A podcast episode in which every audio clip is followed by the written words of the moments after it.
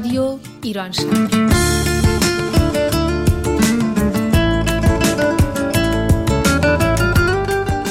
برنامه هفتگی از آمریکا، این هفته از شهر سیاتل. برنامه 499، یک شنبه 29 دی ماه 1398، برابر با 19 ژانویه 2020.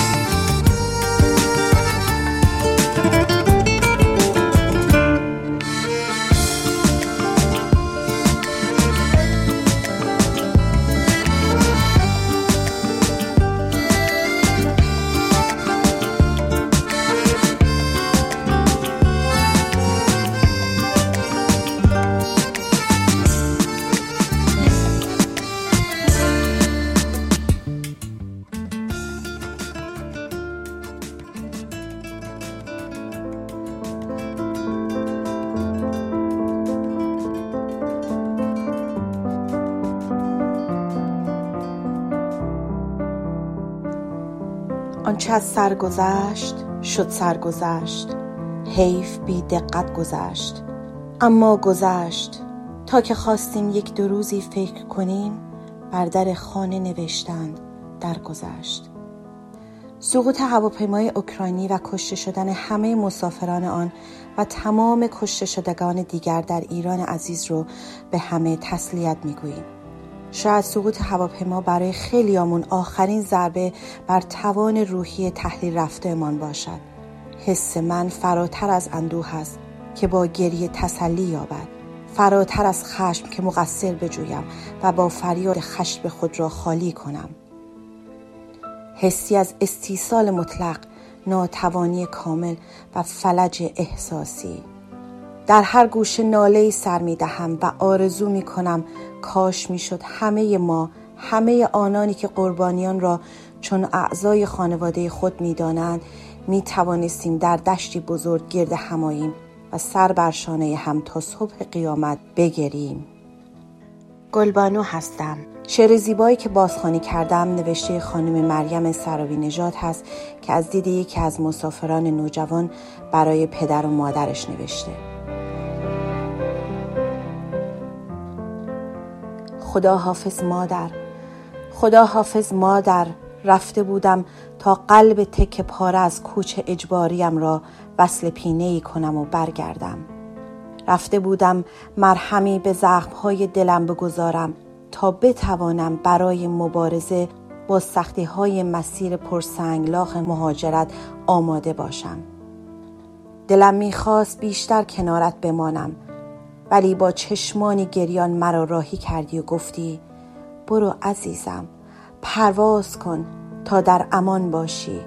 شاید اینجا جنگ شود، برو نازنینم، نمان، برو.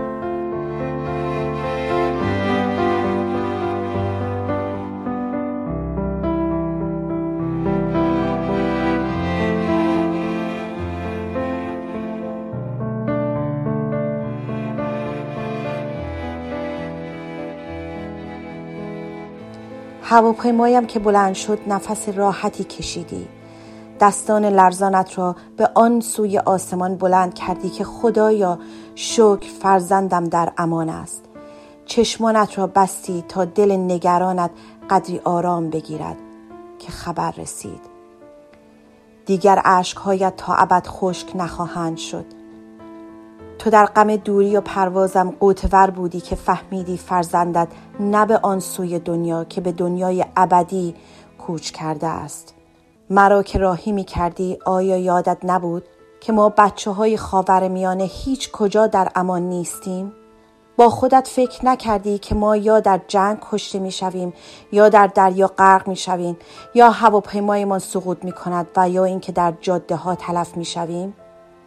خدا حافظ مادر جان، دوستت دارم. خوشحالم که آخرین تصویری که از قبل از پرواز در خاطرم بود صورت مهربان تو بود. برایت آرزوی صبر و بردباری دارم. خدا حافظ پدرم، دیگر نگران من نباش. امیدوارم بتوانی غم از دست دادنم را تاب بیاوری. و خدا حافظ وطنم، آرزو می کنم که خداوند تو را از دشمن، از خشکسالی و از دروغ حفظ نماید. خدا حافظ.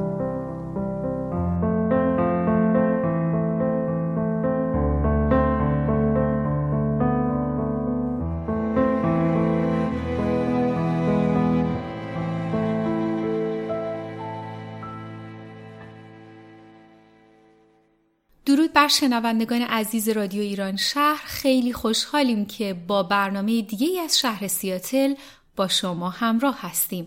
من نسیم و من هم کیارش هستم. خیلی ممنونیم که شنونده برنامه ما هستید. امیدواریم که برنامه‌هایی که این هفته براتون تهیه کردیم مورد توجه شما قرار بگیره. با رادیو ایران شهر این هفته با صدای غمبار از حوادث اخیر در کشور عزیزمون ایران همراه باشید. ما همکاران رادیو ایران شهر همدلی خودمون رو به تمام هموطنان نازنینی که عزیزی رو در این حوادث از دست دادن ابراز می‌کنیم و آرزوی صبر به دل‌های زخم خورده‌شون داریم. اجازه بدید برنامه اول این هفته رو با اخبار علمی شروع کنیم که نازنین عزیز برامون تهیه کرده. میریم بشنویم.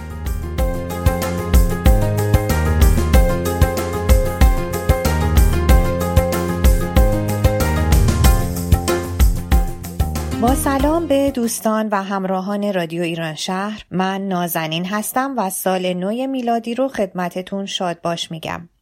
در این برنامه مروری خواهیم داشت بر 5 خبر علمی مهم که در سال 2019 در جهان داشتیم و البته این برنامه بخش اول از 10 خبر علمی مهمی هست که 5 تای دیگرش رو در برنامه آینده رادیو خدمتتون تقدیم خواهم کرد. من برای تهیه این برنامه از سایت sciencenews.org استفاده کردم.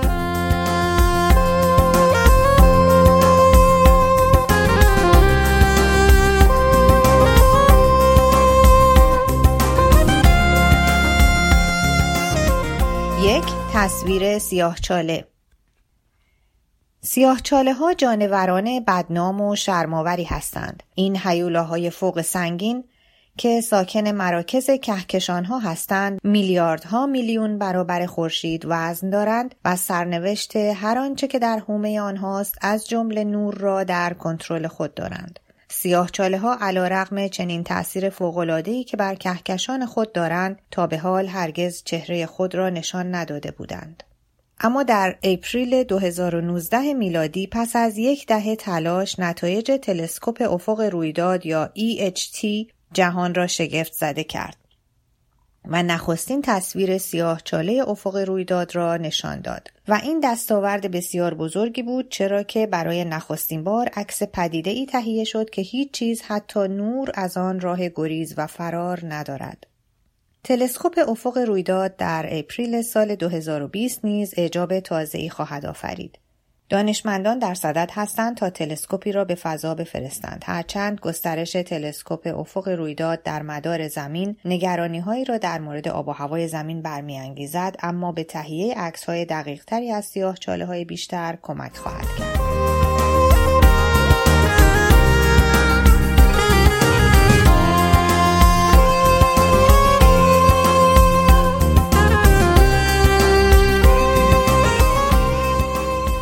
ظهور دوباره سرخک. تعداد بیماران سرخکی در سال 2019 از سال 1992 تا به حال در آمریکا بی سابقه بوده است. در 5 دسامبر 2019 آمار این بیماران در 31 ایالت آمریکا 1276 مورد بوده است و بیش از 75% این موارد در نیویورک گزارش شده است. بسیاری از دیگر کشورها نیز در سال گذشته درگیر شیوع این بیماری بودند. برای نمونه در نوامبر گذشته در کنگو 250,000 مورد بیماری سرخرگ و بیش از 5,000 مورد مرگ بر اثر این بیماری گزارش شده است. متخصصان بیماری‌های عفونی و واگیردار در بیمارستان جان هاپکینز می‌گویند سرخک در آینده نیز راه بازگشت خود را خواهد یافت و ما باید همواره آماده پیشگیری و مراقبت از خود در برابر شیوع این بیماری باشیم.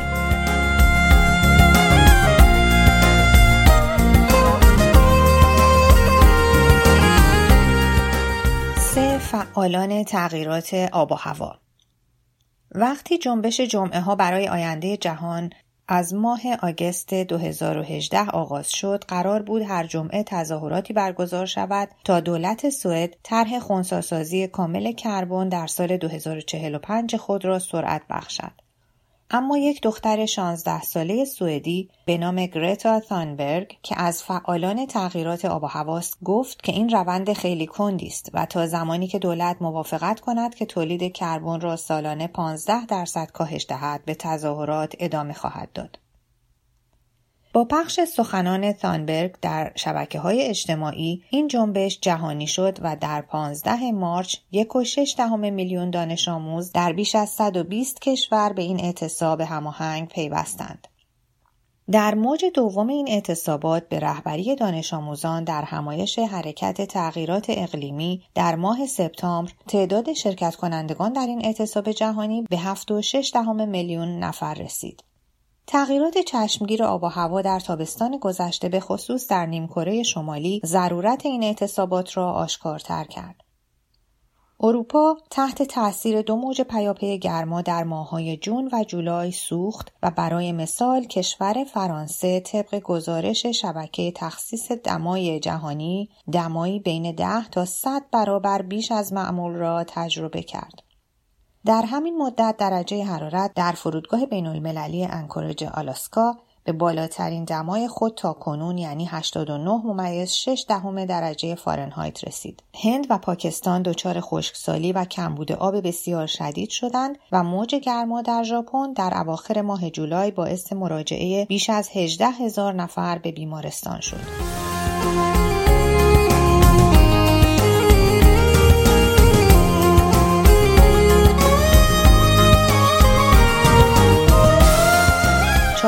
خطرات سیگارهای الکترونیکی. سیگارهای الکترونیکی که تا پیش از این از دید مردم بی‌ضرر شناخته می‌شدند، در سال 2019 این جایگاه را از دست دادند. آمار نشان می‌دهد که تا 10 دسامبر سال 2019 مجموع 2409 نفر در سراسر آمریکا بر اثر استفاده از این سیگارها در بیمارستان بستری شدند و این در حالی است که اکثر آنها جوان و سالم بودند. از این تعداد 52 نفر از جمله یک جوان 17 ساله نیز جان خود را از دست دادند.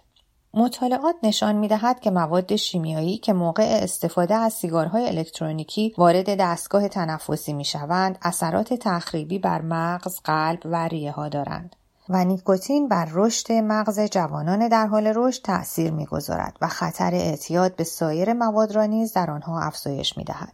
استفاده از این مواد شیمیایی بر عملکرد سلول‌های رگ‌ها و عروق نیز اثر دارد و خطر بیماری‌های قلبی عروقی و نیز تنفسی را در میان مصرف کنندگان این نوع سیگارها بالا می‌برد. آمار استفاده دانش آموزان دبیرستانی از این نوع سیگارها در سال 2019 به 27.5% رسیده که نسبت به سال پیش از آن 7.5% افزایش را نشان می‌دهد.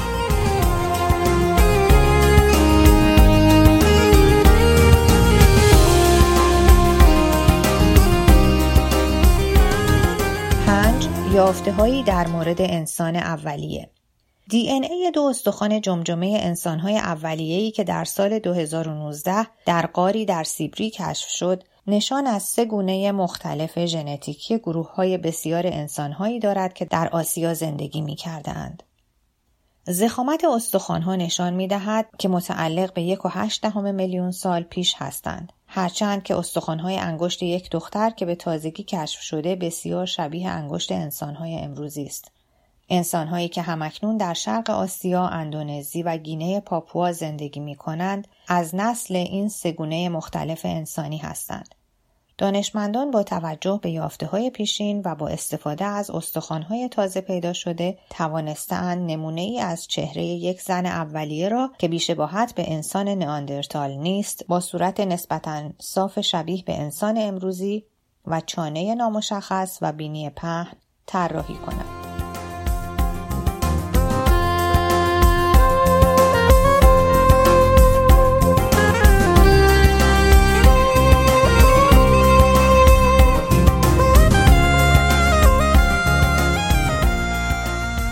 سپاسگزارم که به این برنامه گوش دادین و امیدوارم که مورد پسندتون قرار گرفته باشه.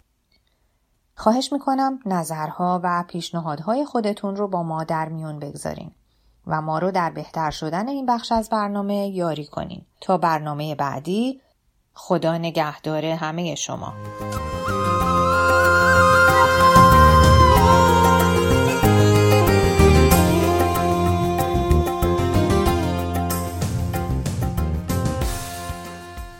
ممنون از نازنین عزیز برای این برنامه جالب. من گاهی سعی می‌کنم چشامو ببندم و با سرعت نور از زمین دور بشم، از بالا نگاه کنم یا اخبار فضاشناسی رو مثل اخباری که شنیدیم مرور کنم که یادم باشه چقدر ما کوچیکیم و خب البته این دنیا چقدر عظیم. حس عجیبیه ولی خب کمکم می‌کنه زیاد سخت نگیرم و بیشتر از گذشته، از لحظه‌ها و کمک به انسان‌های دور و برم لذت ببرم. درسته نسیم جان، شنیدن از تغییرات آب و هوایی تقریبا هر هفته یه خبر ناگوار داریم. یکم نگران کننده است. آتش سوزی‌های گسترده در ماه اکتبر که در استرالیا آغاز شد نمونه دلخراش این ماجرا است که به گزارش رسانه‌ها بیش از 10 میلیون هکتار از جنگل‌ها رو سوزونده، جان میلیون‌ها حیوان رو گرفته، 25 نفر کشته شدن و خسارات مالی و محیط زیستی جبران ناپذیری به بار آورده. باید باور کنیم که همه ما خب یه جورایی یه سهمی در حفظ این کره خاکی داریم و میتونیم با نحوه صحیح زندگی حتی المقدور به حفظ اون کمک کنیم. اما شاید بهتر باشه از جهان واقعی فاصله بگیریم و در دنیای داستان‌های عاشقانه غرق بشیم. محشید عزیز با سری زده به داستان‌های عاشقانه ادبیات فارسی که این بار در 2 بخش به داستان خسرو و شیرین میپردازه. بریم و به گوش جان بشنویم.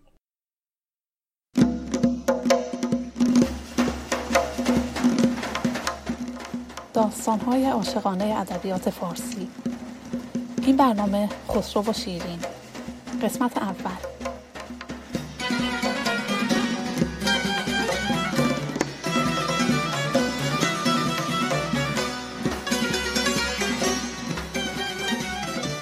دوستان سلام، من محشید هستم و در این برنامه خلاصه ای از داستان عاشقانه خسرو و شیرین رو براتون تعریف میکنم. این برنامه از مجموعه برنامه‌های داستان‌های عاشقانه ادبیات فارسیه که در هر قسمت به یک داستان میپردازه. در تهیه این برنامه نازنین و نادر عزیز با خوندن بخشی از شعرها با من همکاری کردن. داستان خسرو و شیرین در مجموعه 5 گنج اومده و در حدود 870 سال پیش به مدت 16 سال در 6150 بیت سروده شده. منابع من برای تهیه این برنامه عبارتند از منظومه خسرو و شیرین نظامی گنجوی، کتاب داستان‌های دلانگیز ادبیات فارسی نوشته زهرا خانلری، کانال کتاب گویا در یوتیوب، شاهزاده خسرو پرویز پسر هرمز چهارم و نوه انوشیروان ساسانی بود.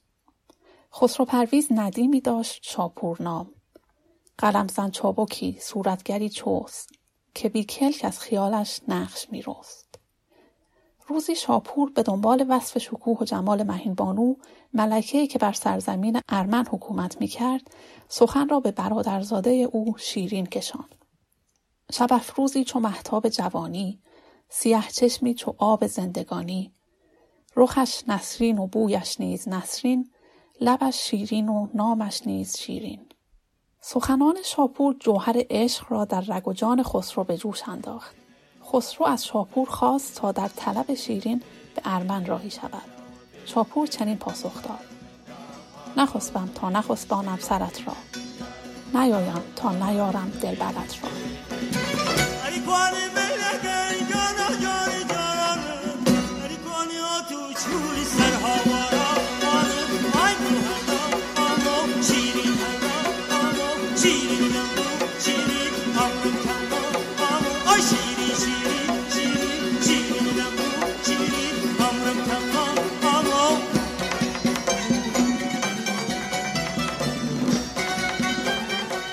شاپور به کوهستان ارمن روانه شد و به سبززاری رسید که شیرین و کنیزان خوبرویش تابستان را در آنجا به سر می بردن. شاپور تصویری از خسرو کشید و آن را بر درختی در آن حوالی زد. شیرین نقش صورت خسرو را در حین گردش دید و آنچنان مجذوب شد که دستور داد تا آن را برایش بیاورند. بیاوردند صورت پیش دلبند، بران صورت فرو شد ساعتی چند. به هر دیداری از وی مست می شد، به هر جامی که خورد از دست می شد. بسی پرسیده شد پنهان و پیدا، نمی شد سر آن صورت هویدا. سرانجام شاپور پرده از این راز برگشود و نام و نشان خسرو و داستان دلدادگی او به شیرین را بیان کرد. حکایت های این صورت دراز است و از این صورت مرا در پرده راز است، که هست این صورت پاکیزه پیکر، نشان آفتاب هفت کشور. شاهنشاه خسرو پرویز که امروز، شاهنشاهی بدو گشته است پیروز. شاپور انگشتری از پرویز را به شیرین سپرد و به او گفت که به مدائن برود و به قصر شاهنشاه فرود آید و نگین را به کنیزان بنماید تا جمال شاه را ببیند. دل می رود ز دستم صاحب دلان خدا را، دردا که راز پنهان خواهد شد.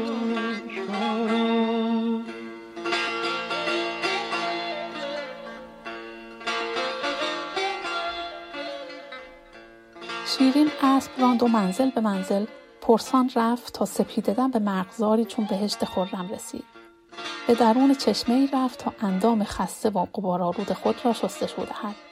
اما خسرو مدتی در انتظار دیدار یار ماند تا روزی قصد نخجیر کرد. از قضا اسبش در آن منزلی که ماهروی به شستشو می پرداخت از رفتن باز ایستاد. ناگاه چشمش به آن ماه افتاد که در آب نیلگون چون گل نشسته، پرندی نیلگون تا ناف بسته. زهر سو شاخ گیسو شانه می کرد، بنفشه بر سر گل دانه می کرد. تنش چون کوه برفین تاب می داد، ز حسرت شاه را برفاب می داد. دل شاه از دیدار او آتشین گشت، اما همین که دید دختر از دیدارش شرمگین شد و صورت را با زلفان سیاه پوشاند، جوان مردی کرد و نظر از او برگرداند. چو ماه آمد برون از ابر مشکین، به شاهنشه در آمد چشم شیرین. همایی دید بر پشت تذروی، به بالای خدنگی رسته سروی. ز شرم چشم او در چشمه آب، همی لرزید چون در چشمه مهتاب.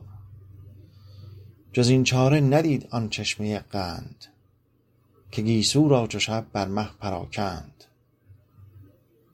دل خسرو بر آن تابند مهتاب، چنان چون زر در آمیزد به سیماب. ولی چون دید که از شیر شکاری، به همدر شد گوزن مرغزاری. زبونگیری نکرد آن شیر نخجیر، که نبود شیر صیدافکن زبونگیر. جوان مردی خوش آمد را ادب کرد، نظرگاهش دگر جایی طلب کرد. به گرد چشمه دل را دانه می کاشت، نظر جای دگر بیگانه می داشت. شیرین از طرفی می اندیشید که این جوان یار اوست، اما نشانی از شاهی در او نمی دید. بی خبر از آن که شاهان از بیم بدخواه در سفر جامعه دگر بتن می کنند تا شناخته نشوند. با این دودلی بر اسبش شبدیز نشست و به شتاب دور شد و یک سر به مدائن راند. خسرو نیز به سمت ارمن روانه گشت. خسرو به ارمن نزد مهین بانو رسید. مقدمش را گرامی داشتند و در باغ گرمسیر اقامتگاهی خرم برایش ساختند تا زمستان را به عیش و نوش بگذراند. شه آنجا روز و شب عشرت همی کرد، می تلخ و غم شیرین همی خورد. روزی از رسیدن شاپور آگاهش کردند.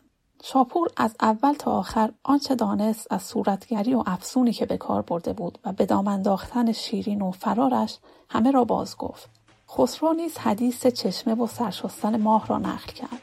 سرانجام قرار بر آن شد که شاپور بار دیگر به دنبال شیرین برود و او را نزد خسرو بیاورد.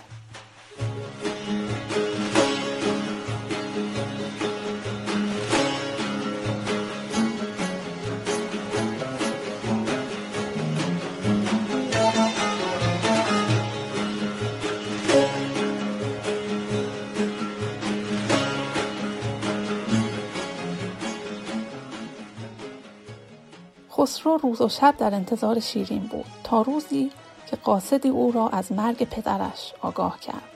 خسرو ناگزیر شد به پایتخت برگردد و به کار شاهی بپردازد. اما چون بر تخت شاهنشاهی نشست، با دشمنی چون بهرام چوبین روبرو گشت که به حیله و تزویر رعیت را از او برگردانده بود. خسرو خود را بی پشت و پناه دید و تخت شاهی را رها کرد و به آذربایجان گریخت. خسرو در نخجیرگاه به شیرین برخورد و چون دو دلداده یکدیگر را شناختند، به خاک افتادند و از شوق اشک‌ها ریختند. مهین بانو چون حال خسرو و شیرین را دید، در اندیشه فرو رفت و از گذاشتن خاشاک و آتش در کنار هم بیمناک شد. شیرین را پیش خواند و گفت: تو گنجی سر به مهری نابسوده، بد و نیک جهان ناآزموده، چنانم در دل آید که این جهانگیر به پیوند تو دارد رای و تدبیر. ولیکن گرچه بینی ناشکیبش، نبینم گوشداری بر فریبش. نباید که از سر شیرین زبانی، خورد حلوای شیرین رایگانی. فرو ماند تو را آلوده خیش، هوای دیگری گیرد فرا پیش. بسا گل را که نقض و تر گرفتند، بیفکندند چون بو برگرفتند. تو خود دانی که وقت سرفرازی، زناشویی به هست از عشق بازی. چون شیرین پند مهین بانو را گوش کرد، سوگند یاد کرد که در برابر خسرو سستی نکند. چون شیرین گوش کرد آن پند چون نوش، نهاد آن پند را چون حلقه در گوش. دلش با آن سخن همداستان بود که او را نیز در خاطر همان بود. به هفت و رنگ روشن خورد سوگند، به روشن نامه گیتی خداوند، که گر خون گریم از عشق جمالش، نخواهم شد مگر جفت حلالش. از آن پس خسرو و شیرین بارها در بزم و شکار در کنار هم بودند، اما خسرو هیچگاه نتوانست به کام خود برسد. سرانجام پس از اظهار نیازهای بسیار از سوی خسرو و ناز از سوی شیرین، خسرو دل از معشوقه خود برداشت و عزم روم کرد. قیصر مقدمش را گرامی داشت و دختر خود مریم را به او داد و سپاهی عظیم به یاریش فرستاد تا بهرام چوبین را شکست داد و بر تخت نشست. خسرو با وجود داشتن انواع نعمتها از دوری شیرین در غم و اندوه بود. شیرین نیز در فراق روی معشوق در بیقراری به سر می برد. خسرو که دیگر نمی توانست عشق سرکش خود را مهار کند، بار دیگر شاپور را به طلب شیرین فرستاد. اما شیرین با تندی شاپور را از درگاه خود راند و خود در غم فراق یار در کوهستانی رخت اقامت افکند. شیرین در آن منزل دلگیر بود و جز شیر مادیان نمی نوشید. اما چون در آن وادی جز خرزهره و گیاهان تلخ چیزی نمی رست و شبانان گله ها را دورتر می چراندند، آوردن شیر دردسری ایجاد کرده بود. شیرین این مشکل را با شاپور در میان نهاد و شاپور چاره کار را به دست مهندسی سپرد به نام فرهاد که از یاران قدیمش بود و در چین نزد یک استاد شاگردی می کردند. پایان قسمت اول.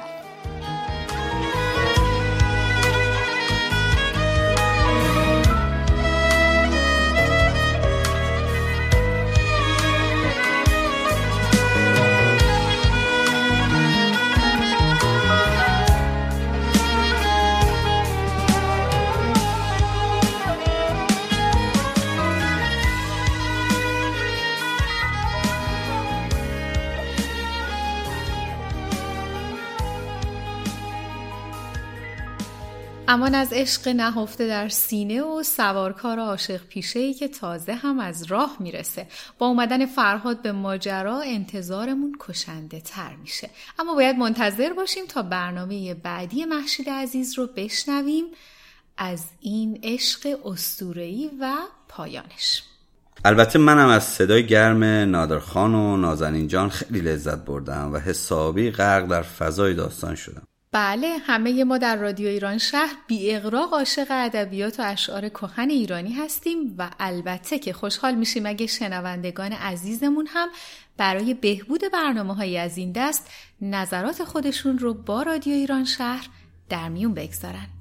اما برنامه بعدی طبق روال هر هفته از سیاتل باز سخنی دیگر از عشق واقعی است که نسیم عزیز در سری دوم از سلسله برنامه‌های دریچه سبز برامون آماده کرده. بریم و گوش جان بسپاریم.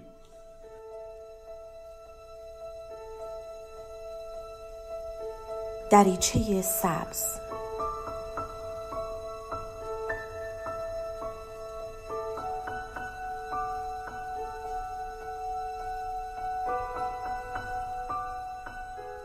سلام، من دکتر نسیم حسینی نژاد هستم، متخصص روانشناسی بالینی.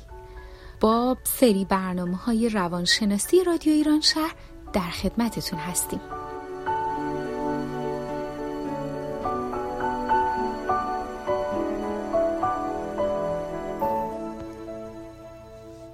برای بچه‌های رادیو ایران شهر خیلی جالبه که همه شما مخاطبان خوب برنامه دریچه سبز تلاش میکنین تا علامت‌های عشق سالم رو در زندگی خصوصی و شخصی خودتون جستجو کنین.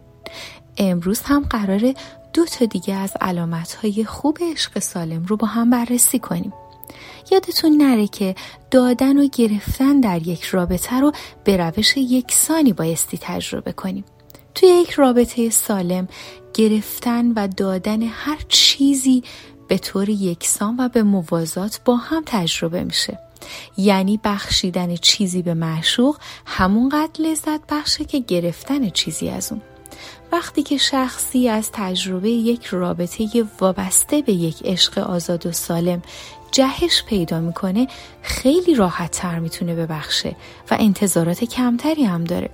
خیلی از مردم با رضایت بخشش میکنن، اما بیشتر اونها امیدوارن که این بخشش به اونها بازگردونده بشه و وقتی به انتظار اونها پاسخ داده نمیشه قطعاً عصبانی و ناراحت میشن و میگن خب من مدام دارم میبخشم و از خودم مایه میذارم اما چیزی در مقابلش نمیگیرم. بنابراین در چنین رابطه‌ای ممکنه یک طرف به بخشیدن خودش پایان بده و تصمیم بگیره که باید از این به بعد جور دیگه ای تو رابطه ادامه بده و دیگه چیزی از عشق سالم قطعا باقی نمیمونه. یادمون باشه که یک نشونه مهم دیگه اینه که عشق سالم تلاشی برای تغییر یا کنترل طرف مقابل نمیکنه. یک عشق کمال یافته خود و طرف مقابلش رو همونطوری که هست میپذیره، یعنی سازگاری های متقابل در یک رابطه عاشقانه. توی چنین رابطه هیچ کدوم از افراد تلاشی برای تغییر و کنترل همدیگه نمیکنن. این به این معنا نیست که 2 نفر همه ویژگی های خود و طرف مقابلشون رو دوست دارن، بلکه به این معناست که میتونن به چیزایی که دوست ندارن از زاویه درستی نگاه کنن. برای همینه که بهترین داستان‌های عاشقانه بر پایه واقع‌بینی شکل گرفته.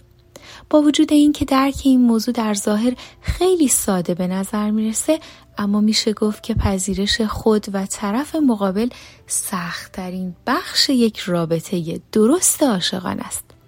ارتباطات ما تو زندگی مجموعه‌ای از انتخاب‌های ماست. اگر تصمیم بگیریم با یک نفر باشیم، باید اون رو همونطور که هست بپذیریم. اون وقت میتونیم توقع یک عشق واقعی رو داشته باشیم. تلاش برای تغییر دادن یک نفر از نشانه‌های وابستگی ناسالمه و اگه دیده باشید هر کسی که تلاش میکنه تا شخصی رو عوض کنه با شکست مواجه میشه. نشونه‌های عشق سالم نشونه‌های مهم و پراهمیتیه.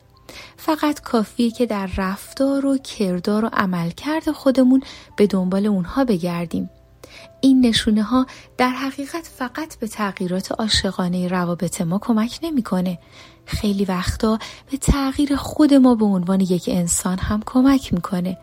شاید برای پیدا کردن یک عشق سالم بتونیم به یک انسان سالم با سلامت روانی بالا هم تبدیل بشیم و این نقطه عطف خوشبختی ما در رفتار انسانی و سلامت و بهداشت روانی ماست.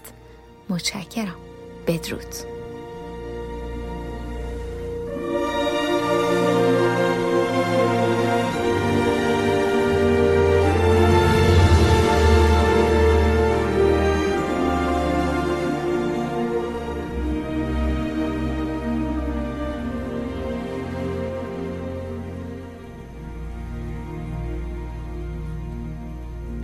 بوی شورانگیز باران میدهی، با نگاهت بر دلم جان میدهی. بس که خوب و مهربان و صادقی، بر دلم عشقی فراوان میدهی. ممنون نسیم جان بابت این برنامه عالی. و اما باز هم اثبات علاقه و ارادت برابچه‌های رادیو ایران شهر به ادبیات ایرانی. برنامه بعدی رو مریم بدیعی عزیز برامون در همین مورد تهیه کرده و با استفاده از منابع علمی و تخصصی متنوع و فراوان، سنت و تجدد در شعر معاصر ایران رو بررسی کرده. بریم برنامه مریم عزیز رو بشنویم. با سلام و درود خدمت شنوندگان عزیز رادیو ایران شهر، مریم هستم از سیاتل و در برنامه امروز مقدمه‌ای رو درباره سنت و تجدد در شعر معاصر ایران خدمت شما عزیزان ارائه خواهم کرد که امیدوارم از اون خوشتون بیاد. منابعی که در تهیه این برنامه استفاده کردم هم منابع گفتاری هستند و هم منابع نوشتاری. در قسمت منابع گفتاری از صحبت‌ها و مصاحبه‌هایی که با دکتر کریمی حکاک، استاد صاحب نظر در ادبیات تطبیقی و ادبیات فارسی در یوتیوب دیدم، بسیار بهره بردم. همینطور مصاحبه با دکتر محمد رضا روزبه و کانال تلگرام دکتر بهادر باقری که هر دو از اساتید ادبیات فارسی هستند و همینطور نویسنده، شاعر و محقق هستند، از اونها هم بسیار بهره بردم. در بخش نوشتاری هم باید به چندین مقاله علمی درباره ادبیات معاصر در سایت‌های آکادمیا و insani.ir اشاره بکنم. خب اجازه بدید که با انقلاب مشروطه شروع کنیم و ببینیم که چه اتفاقی برای ادبیات در انقلاب مشروطه افتاد. با انقلاب مشروطه ادبیات کلاسیک در مسیر تحول قدم گذاشت.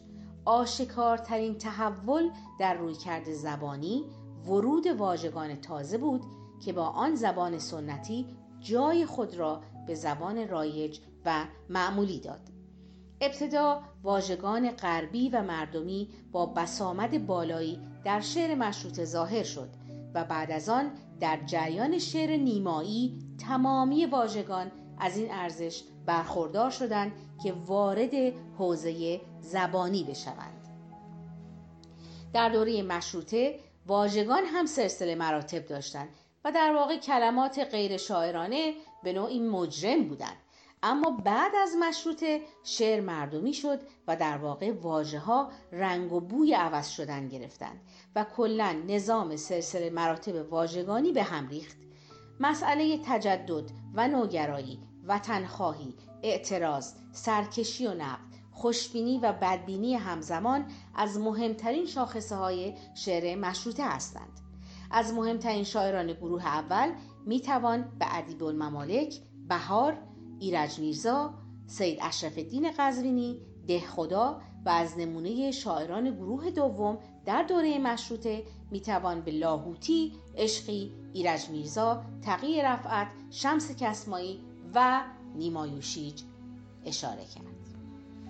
خب مطابق هر جریان فکری دیگه شعر مشروطه هم دچار افراط و تفرید شد و شاعرانی همچون ایرج میرزا از سطحی نگری گلو شکایت کردند و در نهایت چاره کار را شاعرانی چون بهار در خردورزی و وفاق سنت و تجدد دانستند. اما برجسته ترین جریان شعری معاصر جریان شعر نو هست که با مشروطه و تجدد خواهان شروع شد، اما نیما با تثبیت شعر نو آغازگر این جریان شد و از دهه دوم 1300 تا کنون به عنوان یک جریان به شمار میره و همچنان ادامه داره. شاعران شاخص این جریان قبل از انقلاب عبارتن از نیما، اخوان، فرخزاد، شاملو، سپهری، مشیری، شفیعی و بسیاری از شاعران دیگر که در این صحبت ما در نظر نداریم که اسم اونها رو بیاریم، بلکه فقط میخوایم به سرگذشت واژه در طول این دوران اشاره بکنیم. به هر حال عده‌ای از محققین فکر میکنن که نیما یکی از پدران شعر فارسی هست، به دلیل اینکه جریان تداوم واژه با زیرساخت‌های فکری قبل از اون شروع شده و به همین جهت تعدادی از محققین معاصر معتقد هستند که ما نمیتونیم نام اینو به نیما بدیم که پدر شعر فارسی است، بلکه یکی از پدران شعر فارسی است. به هر حال ارزش کار نیما به این دلیل هست که استفاده کامل از واژگان رو مطرح ساخت و به صراحت اعلام کرد که هر واژه‌ای میتواند در شعر به کار رود. هنر بزرگ نیما همین است که با شناخت درست زمانه خود در ساختار شعر خویش واژه‌هایی را به کار میبرد یا میآفریند یا پرداخت میکند که به روشنی نقش زمانه را بر چهره دارد. البته پیروان نیما نیز همچون خود او معتقد به حضور واژگان گوناگون در شعر بودند. به عنوان مثال فروغ یکی از آنها بود. او همیشه میگفت من به دنیای اطرافم، به اشیای اطرافم و آدمهای اطرافم و خطوط اصلی این دنیا نگاه کردم، آن را کشف کردم و وقتی خواستم بگویمش دیدم کلمه کم دارم، کلمه لازم دارم، کلمه های تازه که مربوط به همان دنیا می شود. اگر می ترسیدم می مردم، اما نترسیدم، کلمه ها را وارد کردم. به من چه که این کلمه هنوز شاعرانه نشده است، جان که دارد شاعرانه اش می کنیم. انسان دوستی، دغدغه های انسانی و اجتماعی، رویارویی امید و ناامیدی و طراحی مبتکرانه از شعر از شاخصه های شعر نیما و پیروان او هستند. اگر ارزش انسانها را به میزان احساس درد و تعهد آنان در قبال دیگران تعریف کنیم، باید گفت که نیمایوشیج شاعری در حد اعلای این احساس انسانی است. ما کلمات جدیدی رو در شعر میبینیم که نمونه‌هایی از اون رو برای شما عزیزان میخونم و فکر میکنم که باغچه را میشود به بیمارستان برد از فروغ و یا از سهراب مرگ گاهی ودکا می نوشد و یا شعری از شاملو تبسم را بر لبها جراحی می کنند و ترانه را بر دهان. واژه جراحی در شعر شاملو کاملا جدید هست. جریان شعر نو در واکنشی به جریان شعر نیمایی رسما در سال 1340 آغاز شد. اگرچه در دوره‌های قبل همزمان با شعر نیمایی چند نفر به آن توجه کرده بودند و به دنبال آن شعر حجمی به وجود آمد، اما عمر مفید اون یک دهه بیشتر نبود که همزمان با اون جریان‌هایی مثل مقاومت، شعر موج ناب هم به وجود آمد و با انقلاب اسلامی این جریان‌ها از صحنه شعر به کلی کنار رفتند. در میان شاعران معاصر ایران چهره‌هایی هستند که تونستن از قرن خودشون فراتر برن و در حد نماینده یک جریان شعری اوج بگیرن. به عنوان مثال سیمین بهبهانی روحی تازه در قالب غزل ریخت و دکتر حقشناس اون رو نیمای غزل معاصر خوند. و یا فروغ کاملا از سنت خارج شد و از حیث فرم در فضای نیمایی فراتر رفت و از جهت محتوا هم در مقابل سنت قیام کرد و سنت شکن شد. بعد از انقلاب در دهه 1360 هجری شمسی جنبش رباعی سازی رو بسیار در شعر می‌بینیم. انقلاب، جنگ، مهاجرت، تبعید، شوک عاطفی، اجتماعی، سیاسی، تغییر باورها، وضعیت حقوق زنان، غزل و عشق و تعریف جدید عشق در جنگ، خودسانسوری، همه دست به دست هم داد تا در واقع ضوابط دقیق هنری برای مدتی در شعر به فراموشی سپرده بشه. پس شعرهای اوایل انقلاب رو ما به نوعی میتونیم دلنوشته بخونیم و اگر بخوام از لحاظ آسیب شناسی شعر معاصر رو بررسی بکنیم، شعری هستش که از خیال، امید و آرزو خالی هست، اما تفکر بر فردگرایی و غلبه تفکر و اعتراض حکیمانه و تجربه های زیستی از مهمترین ویژگی‌های شعر معاصر هستند. ما در شعر معاصر جزئی‌نگری بیشتر می‌بینیم. شاید بسیار متفکرانه در بعضی زمینه‌ها نباشه، اما تجربه‌های زیستی عجیب در اون بسیار دیده میشه. و به هر حال یادمون باشه که در دهه 80 به بعد، 80 شمسی به بعد، یک رویکرد ساده نویسی در غزل پیش اومد و حتی ما با شعر سپید ساده مواجه میشیم. در پایان شاید لازم باشه که یادآوری کنم نوآوری صرفاً به معنی موقوف کردن و یا نفی سنت نیستش. سهم هنر و ادبیات اصلاً نوآوری هستش و در واقع مدرنیست های الان به دنبال نمایش چیزهای غیر نمایان هستند. امیدواریم که با قدرت زبانی و قدرت فرهنگی که داریم از طریق سرمایه گذاری درست و بجا بتونیم به یک همدلی فرهنگی هم برسیم، چرا که ظرفیت های شعر امروز بسیار فراگیر هست و گسترده و شاعران امروز وجدانی بیدار دارن و در این تکانه‌های روحی خودشون همواره منتظر یک اتفاق بهتر و پیدا کردن یک راه ساده‌تر برای بودن در کنار سنت و تجدد در یک زمان هستند. دوستان عزیز، امیدوارم که از این برنامه لذت برده باشین. تا برنامه دیگه، روز و روزگارتون خوش. ممنون مریم جان، نگاه تازه‌ای بود برای همه ما در مورد شعر معاصر. خب برنامه بعدی نسیم جان برنامه من و شماست. یه ذره توضیح بده در موردشون. فکر می‌کنم یه هفته اولین باره که این برنامه شروع شده. بله درسته کیارش عزیز، من هم خیلی خوشحالم. جای خالی برنامه معرفی فیلم به نظرم در برنامه‌های رادیو ایران شهر احساس می‌شد.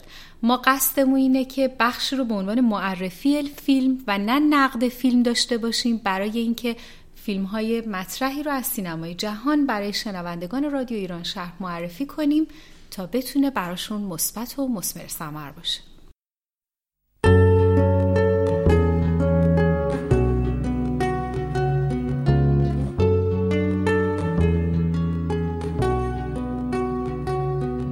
معرفی فیلم‌های مطرح سینمای جهان، برنامه‌ای از نسیم و کیارش. سینما پارادیزو عنوان فیلمی است که در لیست 1001 اثر ثبت شده استیون اشنایدر به عنوان یکی از منحصر به فردترین آثار او به شمار می‌آید. تا اینجای صحبت باید به اهمیت و زیبایی این فیلم در دنیای سینما پی برده باشید. میخواهم در مورد فیلمی صحبت کنم که هر آدمی که ذره‌ای به سینما علاقه‌مند هست بهتره برای یک بار هم که شده این فیلم رو ببینه. فیلمی که هر سلیقه سینمایی رو مجذوب خودش میکنه و ندیدنش شبیه یک خلأ بزرگ در سینما بازی‌های زندگی ماست. جوزپه تورناتوره، کارگردان فیلم، در سال 1956 در جزیره سیسیل ایتالیا به دنیا آمد. آغاز شهرت تورناتوره با فیلم سینما پارادیزو بود که توانست جایزه اسکار بهترین فیلم را در بخش غیر انگلیسی زبان در 62مین سال این مراسم را به دست آورد.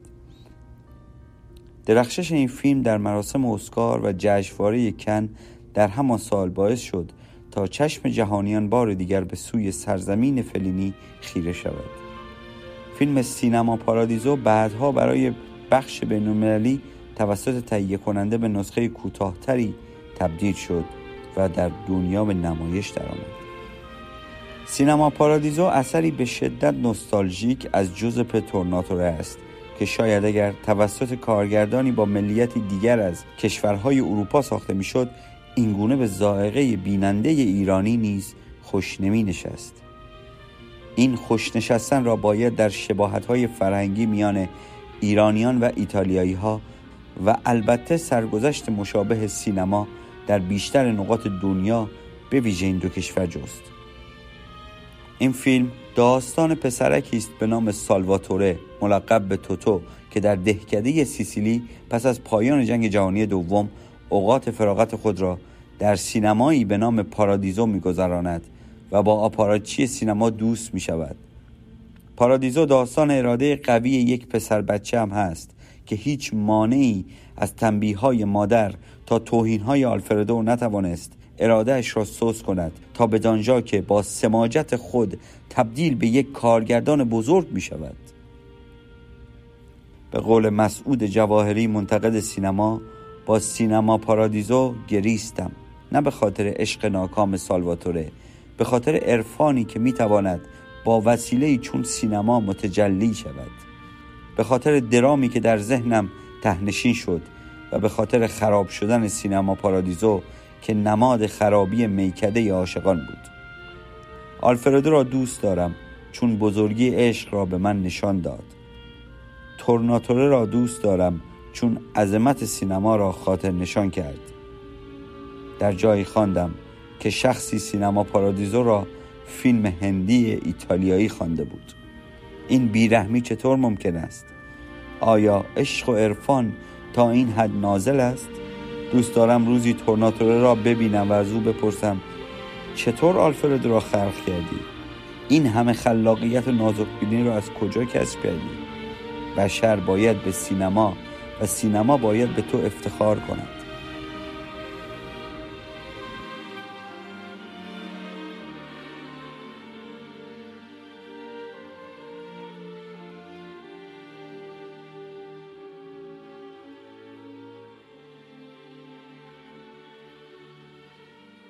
خب کیارش جان، رسیدیم به قسمت خبرهای شهرمون. خب چه خبر؟ 26 ژانویه طبق روال هر ماه کارگاه شعر و موسیقی سیاتل رو داریم در نورت بلویو کامیونیتی سنتر ساعت 2 بعد از ظهر. سخنران این برنامه دکتر افشین سپهری هستن و موضوع برنامه ویرایش شاهنامه، نیازها، روشها و دستاوردها. 29 ژانویه سخنرانی ماهانه انجمن فارغ التحصیلان دانشگاه صنعتی شریف هست که برگزار میشه و محل اجرای سخنرانی کتابخانه بلویو از ساعت 7 تا 9 شب به سخنرانی خانم عارفه نصری در مورد بیگ دیتا و نقش اون در تحلیل داده‌های سفر. خب به پایان برنامه این هفته رسیدیم. ممنونیم که تا این لحظه شنونده برنامه ما بودین. خوشحال میشیم که رادیوی ما رو به دوستانتون معرفی کنید. برنامه ما رو میتونین از روی وبسایت ما به آدرس radioiranshahr.org یا تلگرام به آدرس radio_iranshahr و همچنین از طریق اپلیکیشن های مخصوص پادکست بشنوید. ما علاقه‌مندیم تا از نظرات شما در مورد برنامه هامون آگاه بشیم. شما میتونین در فیسبوک و اینستاگرام هر دو به آدرس radio.iranshahr ما رو دنبال کنین و برامون کامنت بذارین یا به آدرس info@radioiranshahr.org برامون ایمیل بفرستید. یک شنبه آینده با برنامه دیگری از رادیو ایران شهر در خدمت شما عزیزان خواهیم بود. هفته خوبی رو براتون آرزو میکنیم. تا برنامه دیگر بدرود. خدا یار و نگهدارتون. همکاران این برنامه سازها گلبانو، نازنین، نسیم، کیارش، محشید و مریم. کارگردان این برنامه محشید و دستیار کارگردان نادر. مجری‌ها نسیم، کیارش.